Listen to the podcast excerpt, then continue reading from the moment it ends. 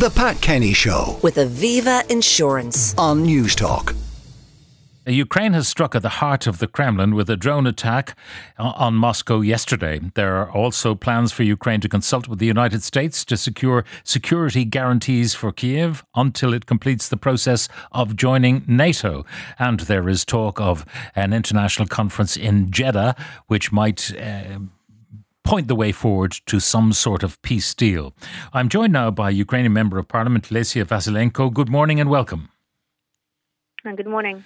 Uh, Ukraine does not confirm that it was responsible for those drone attacks on Moscow as part of their normal policy in this regard, but uh, I presume the people of Ukraine have no doubt.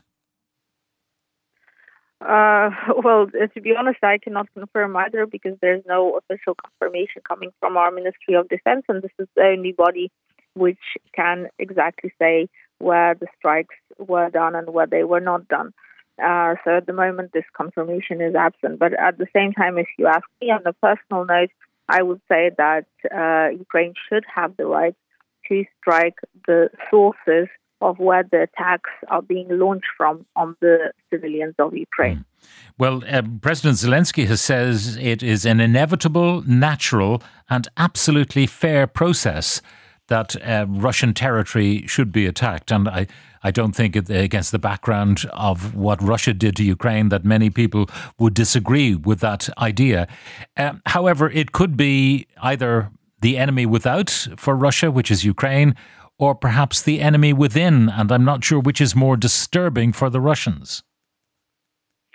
Uh, oh, well, you are absolutely right if you are referring to the recent coups by Prigozhin's army, uh, the Wagner Group, and uh, some of the other elements of the Russian military which are speaking up against Putin. And there's no wonder that they are doing so because if you look at the number of Russian casualties on the battlefield and the facts which are being leaked into the social media that there's no weapons to fight with, there's no ammunition, the food the Russian uh, soldiers are being uh, given out uh, is scarcely enough and it's outdated uh, way past its uh, use by date, uh, then of course under such conditions, uh, the, the, there's there's a reluctance to, to, to fight whatever fight, whatever war they're leading. But this is a war of aggression.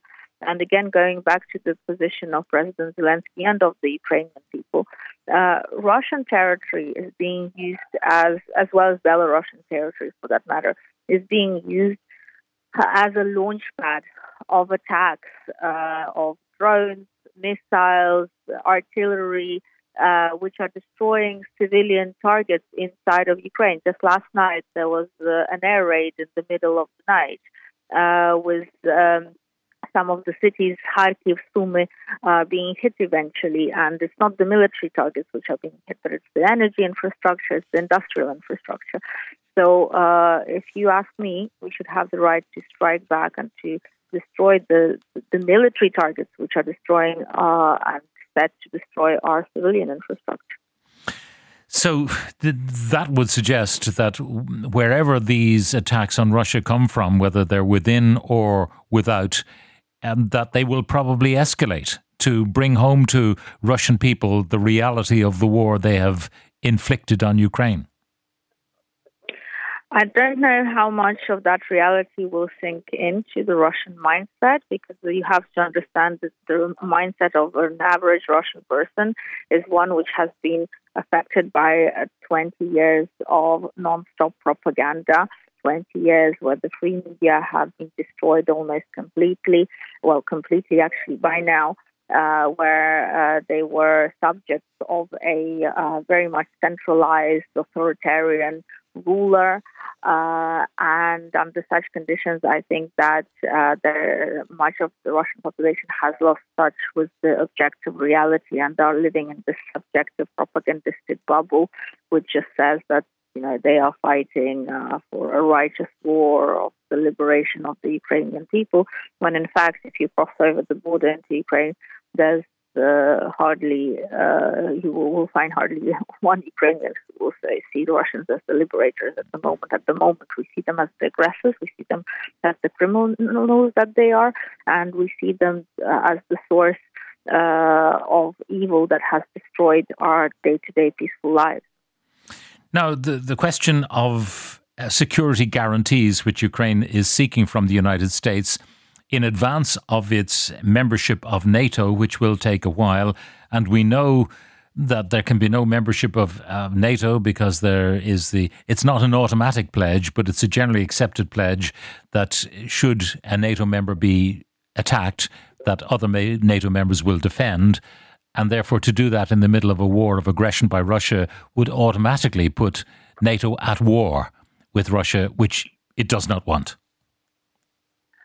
Um, if NATO does not uh, include Ukraine as a fully fledged member, it will always live, uh, all the NATO member states will always live under this uh, heavy risk of uh, being at war with Russia.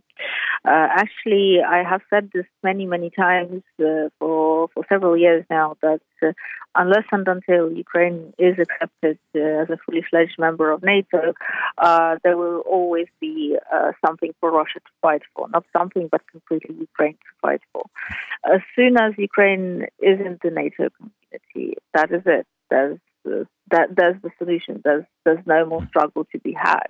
The full uh, potential uh, and uh, the full military potential of all the NATO countries combined is many times larger than Russia's, and Russia would not dare strike, and also does not have the ability to strike, be it with the conventional weapons or with the nuclear weapons even the, the, the military experts within Russia are very much doubtful as to the state of the nuclear arsenal that Russia possesses today. Uh, we have to be considered uh, considerable of the fact that uh, Russia is uh, a country very much uh, susceptible to to the fact of corruption. Corruption in the military has been huge. Uh, a proof of that is actually uh, the fact that on the battlefield in Ukraine, they're not using sophisticated weapons they claim to, to have. They do not have enough of the ammunition. They do not have enough of the, uh, as I said, uniforms, food, even of the basic things that the militaries use to fight wars. Uh, all because uh, the budgets which were allocated originally to the military were eventually uh, uh, and in fact uh, stolen by by well, by, by, various elements within the Russian system. Uh, and it is quite likely that uh, the same fate has um, espoused the, the nuclear sector of Russia. Mm.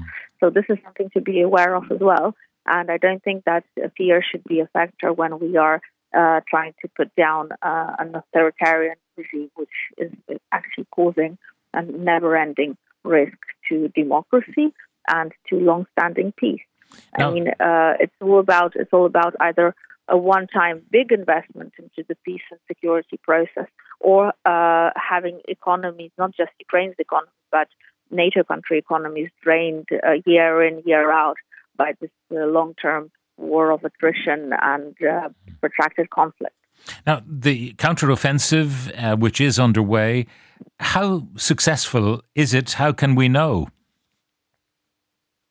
Well, uh, it, the Ukrainian military is moving along. We we have uh, um, different uh, uh, agglomerations of uh, municipalities, villages, cities, towns, which are being liberated on on quite a sustainable basis. Uh, but at the same time, this also comes at a heavy price. It comes at the price of the Ukrainian military, of the, the uh, casualties of war, civilian casualties of war as well. Um, uh, the, the, the soldiers who are coming back home wounded, sometimes uh, disabled for life. Uh, so, so we are in Ukraine very much aware of the price that we are paying for our freedom and also for the freedom of the people who are today forced to live under Russian occupation. Um, of course, if we had more ammunition coming our way faster, uh, we we could reach uh, the, the victory faster yeah. if we had uh, F-16s and all other kinds of the air defense elements that are required today. Again, uh, the counteroffensive and the freeing of uh, all of the territories of Ukraine would go much much faster.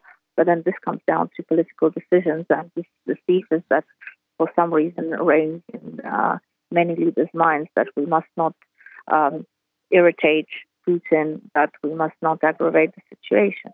But the, the, the issue to understand is that uh, Putin lives in his own world of a psychotic dictator, and it's only Putin who decides when he feels aggravated or irritated, irrespective of uh, any actions taken on the ground by the Ukraine or our Western partners.